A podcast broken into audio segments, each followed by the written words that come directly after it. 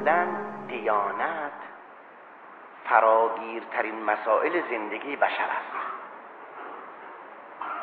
هر جدیت و اخلاص و سلیقه و کار و آدابی که برای پیروزی در تجارت زراعت صنعت مراحل تحصیل هر نوع خوبی هر نوع امتیاز حتی برای رئیس جمهور شدن برای وکیل فلان منطقه شدن هر نوع عوامل سیاسی اجتماعی اخلاقی اقتصادی برای اینها لازمه.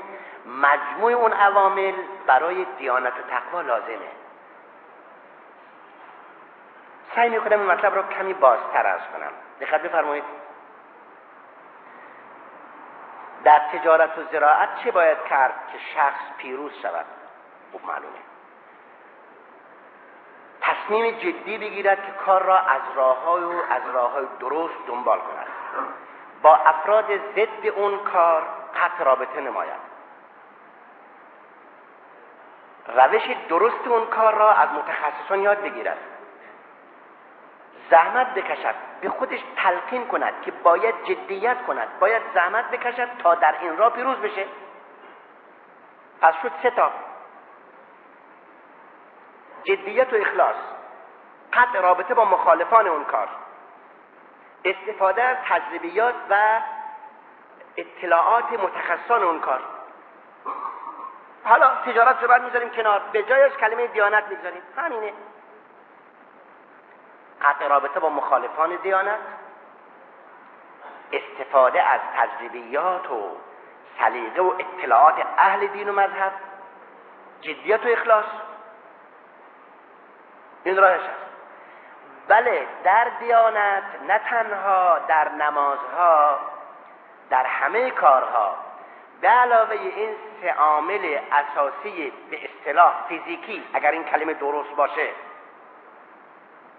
جدیت و اخلاص پشتکار قطع رابطه با مخالفان استفاده از تجربیات و اطلاعات اهل تخصص اون کار. به علاوه این سه علت قابل فهم و قابل درک یه چیزی اضافه لازم است که اون دقیقا کلمه متافیزیک اروپایی براش مناسبه و اون توسل به خدا.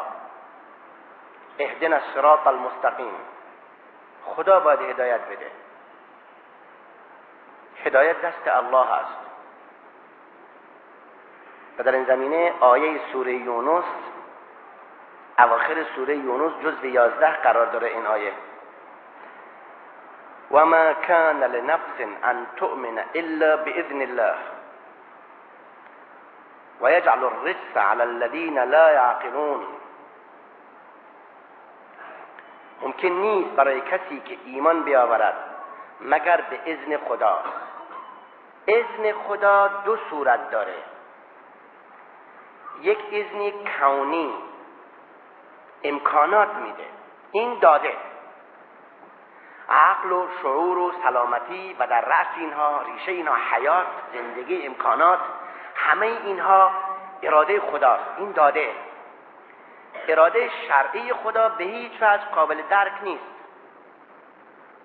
چرا ابو لهب و ابو جهل نتوانستند از امکانات استفاده کنند مؤمن شوند؟ و چرا علی و عمر توانستند از این امکانات بهرهگیری کنند؟ مردان پاک راه خدا شوند؟ این چراها جواب نداره. هیچ راهی نیست براش. زحمت نکشید. دنبال این سوالا اصلا نروید. هر چه شما در این راه بیشتر ادامه بدید سرگردانی بیشتر میشه. راهی نیست. دقیقا همون کلمه میتافیزیکه. ماورای احساس بشر. هیچ جوابی نداره. و قرآن در این زمینه خیلی رک راست گفته لا یسأل عما یفعل و هم یسألون. هیچ کس حق چون و چرا در مورد کارهای پروردگار ندارد. چرا چنین شده؟ این چرا به نظام خلقت مربوطه؟ اصلا جواب نداره. ولی راهی دارد. راه این است که بخواهیم به اخلاص تا به ما بدهد. و این دال بر عظمت و رحم و حکمت بیپایان پروردگار متعال جل جلاله هست. دقت بفرمایید. اگر قرار بود هدایت به دست خود افراد باشد معقول نبود که شما روزی 17 بار حداقل از خدا بخواهید اهدنا الصراط المستقیم هدایت نما ما را به راه راست. پس اینکه شما روزی 17 بار معمور شده اید دستور دارید مجبورید از خدا بخواهید تو را به راه راست هدایت کند. این نشون میده که هدایت یافتن به راه خدا درست حرکت کردن در مسیر معنویات به اراده خداست. شما باید از خدا بخواهید تا به شما توفیق بده از امکاناتی که داده استفاده کنید. حالا خودتون نمی‌خواهید تقاضا نمی کنید. مسئول هستید که چرا نخواسته اید حتی در مسائل مادی نیست تا حد زیادی این مسئله مطرح است. معمولا دارو و تشخیص بیماری یک وظیفه مقدسی است به عهده انسان هاست. ولی هیچ طبیبی خود را موظف نمی‌داند مقدار دارو در کیف گذاشته در خانه ها بگردد در بزند آیا شما بیمار ندارید. این وظیفه طبیب نیست. بلکه بیمار باید برود زحمت بکشد طبیب متخصص را پیدا کند ساعتها تو صف بنشیند انتظار بکشد تا وقت به او بدهند. بعد بنا به تقاضا و التماس و خواهش خودش خواهش بیمار طبیب مداوا کند دارو تشخیص بده بیماری تشخیص بده دارو معین کند. باز آقا بیمار باید برود زحمت بکشد دارو پیدا کند اگر گیرش بیاد. اینجا نشد جای دیگه. احیانا از کشور دیگه دارو بخواهد تا بالاخره دارو مطابق دستور طبیب بخورد و معالجه شود. هدایت درست به همین شکل هدایت یک معالجه است. رفع نقص بیماریه. ضد گمراهی دیگه.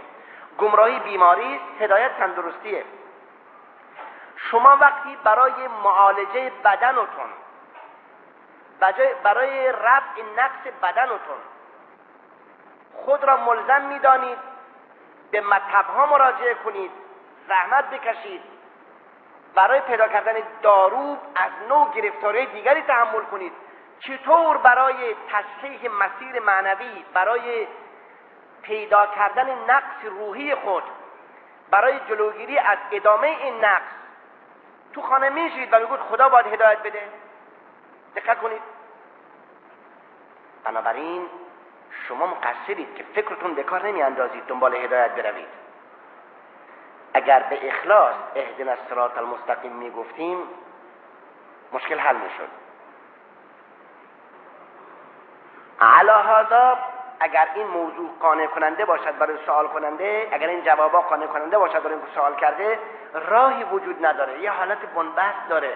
ما جز, جز اینکه تاسف بخوریم به حال کلیه اونهایی که مسیر غلط زندگی را ادامه می‌دهند راهی نداریم. خود رسول اکرم صلی الله علیه و آله و سلم که رؤوف رحیم بوده نسبت به مؤمنین و هیچ کس در اخلاص دلسوزی نمی‌تواند یک میلیونم سرور عالم رسول الله صلی الله علیه و آله اخلاص داشته باشد همین وضع داشته. جز اینکه تأسف بخورد به حال مخالفان چاره دیگه نداشته. و قرآن این زمینه را در سوره مختلف منعکس کرده هم در سوره مکی هم در سوره مدنی. در سوره مکی می‌خوانیم فلعلك باخع نفسك على آثارهم ان لم يؤمنوا بهذا الحديث اسفا آغاز سوره الکهف. شاید تو خود را از غم و غصه هلاک می‌کنی که چرا اینها ایمان نمی آورند به این داستان و به این حکایت به این فرامین به این اوامر از روی اسف و ناراحتی؟ در همین زمینه در سوره احتمالا أول سورة قصصه یا أول سورة شعراء. فرمود لعلك باخع نفسك ألا يكونوا مؤمنين. إن نشأ ننزل عليهم من السماء آية فظلت أعناقهم لها خاضعين. ما يأتيهم من ذكر من الرحمن محدث إلا كانوا عنه معرضين. فقد كذبوا فسيأتيهم أنباء ما كانوا به يستهزئون. أولم يروا إلى الأرض كما أنبتنا فيها من كل زوج كريم؟ إن في, هذا إن في ذلك لآية وما كان أكثرهم مؤمنين وإن ربك لهو العزيز الرحيم. ترجمة آیات دقت فرمایید از آغاز سوره قصص. شاید تو از غم و اندوه خود را هلاک میکنی که چرا اینها به این داستان به این مکتب به این قانون ایمان نمی آورند البته اگر ما بخواهیم می‌توانیم معجزه به اینها نشان دهیم که اینها مجبور شوند ایمان بیاورند. این نشأ ننزل علیهم من السماء آیه فظلت اعناقهم لها خاضعین. اگر بخواهیم از آسمون نشانه معجزه نازل می‌کنیم که گردن اینها در برابر اون معجزه تسلیم شود. یعنی چه یعنی می توانیم اختیار انتخاب را از بشر سلب کنیم تا بشر انسانها مجبور باشند ایمان بیاورند. در این صورت ایمانشون ارزشی ندارد. یک مثال آمیانه می‌زنم. دقت بفرمایید. اگر مثلا کنون شده بود که اگر کسی نماز نمی‌خوند دل می‌گرفت مثلا. نقص عذر پیدا می‌کرد. این مشخص بود. چنین تقدیر شده بود. خب طبیعی است که همه مردم نماز میخوندن. اما نماز خوندن برای چی بود؟ حتما جواب می‌دونید که نه برای تعظیم خدا نه برای تقرب به درگاه خدا نه برای کسب سعادت ابدی نه برای اینکه به مرحله اعلای آسایش روانی و روحی برسیم. نه. برای اینکه مثلا چشمون سالم بمونه برای اینکه در دل نگیریم برای اینکه همون نقصی که مقرر شده برای بینمازان همون نقص از خود دور کنیم. این عملا در واقع مالیاتی بود که ما می‌دادیم و این پشیزی قیمت نداشت. بنابراین در نظام خلقت چنین شده است که شما انتخاب کنید به اختیار خودتون و بر اساس انتخاب خودتون که احسن را انتخاب می‌کنید پاداش ببینید.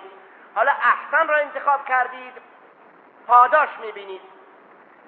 اسوع را انتخاب کردید کیفر می‌بینید. خودتون هستید. این دلیل است که فرمود ممکن نیست برای نفسی انسانی که مؤمن شود ایمان بیاورد مگر به اذن خدا. حالا اگر شما روز حساب بگویید پروردگارا شما که هدایت دست خودتون بود چرا مرا هدایت نکردید؟ این سوال احتمالا روز حساب مطرح خواهد شد. خیلی مطرح می‌کنن اونجا این سوال. پاسخ این است. ما به تو امکانات دادیم. تو استفاده نکردی از امکانات. ما اعلام کردیم. ای بندگان بیایید. از ما بخواهید. تا به شما بدهیم. تو نخواستی. تو گفتی من نمی‌خوام.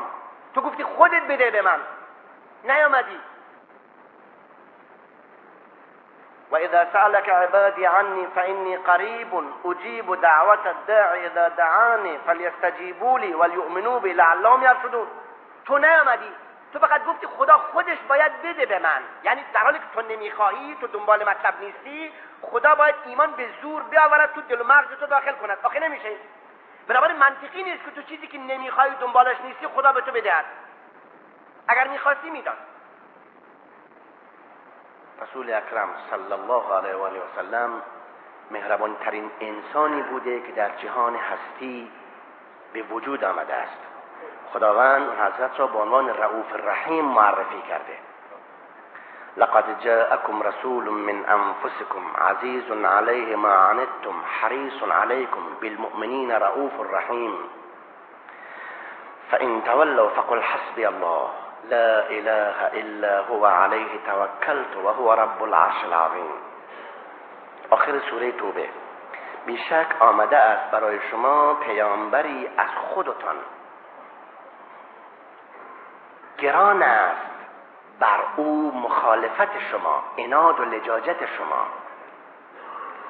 کوشا است بر هدایت شما. نسبت به مؤمنان دلسوز و بسیار مهربان است. بالمؤمنین رعوف الرحیم. رعوف الرحیم از صفات پروردگار متعال است و از صفات رسول الله صلی الله علیه و آله است. پروردگار رعوف است و رحیم رسول الله هم رعوف است و رحیم. بسیار دلسوز و بسیار مهربان. بعد فرمود فان تولوا فقل حسبی الله. اگر نپذیرفتند این دعوت را بگو خدا برای من بس است. نیست معبودی به حق به جز او. بر او توکل کردم و او پروردگار مرکز جهان هستی است و هو رب العرش العظیم. در این زمینه بعضی محققان اشاره می کنند که اگر هدایت به دست کسی بود قطعا به دست رسول الله بود. و اگر هدایت به دست رسول الله بود محال بود که رسول الله اجازه بدهد. عبدالعزا مکنا به ابو لهب پسر عبدالمطلب حلاک شود. غیر ممکن بود چه اجازه بدهد.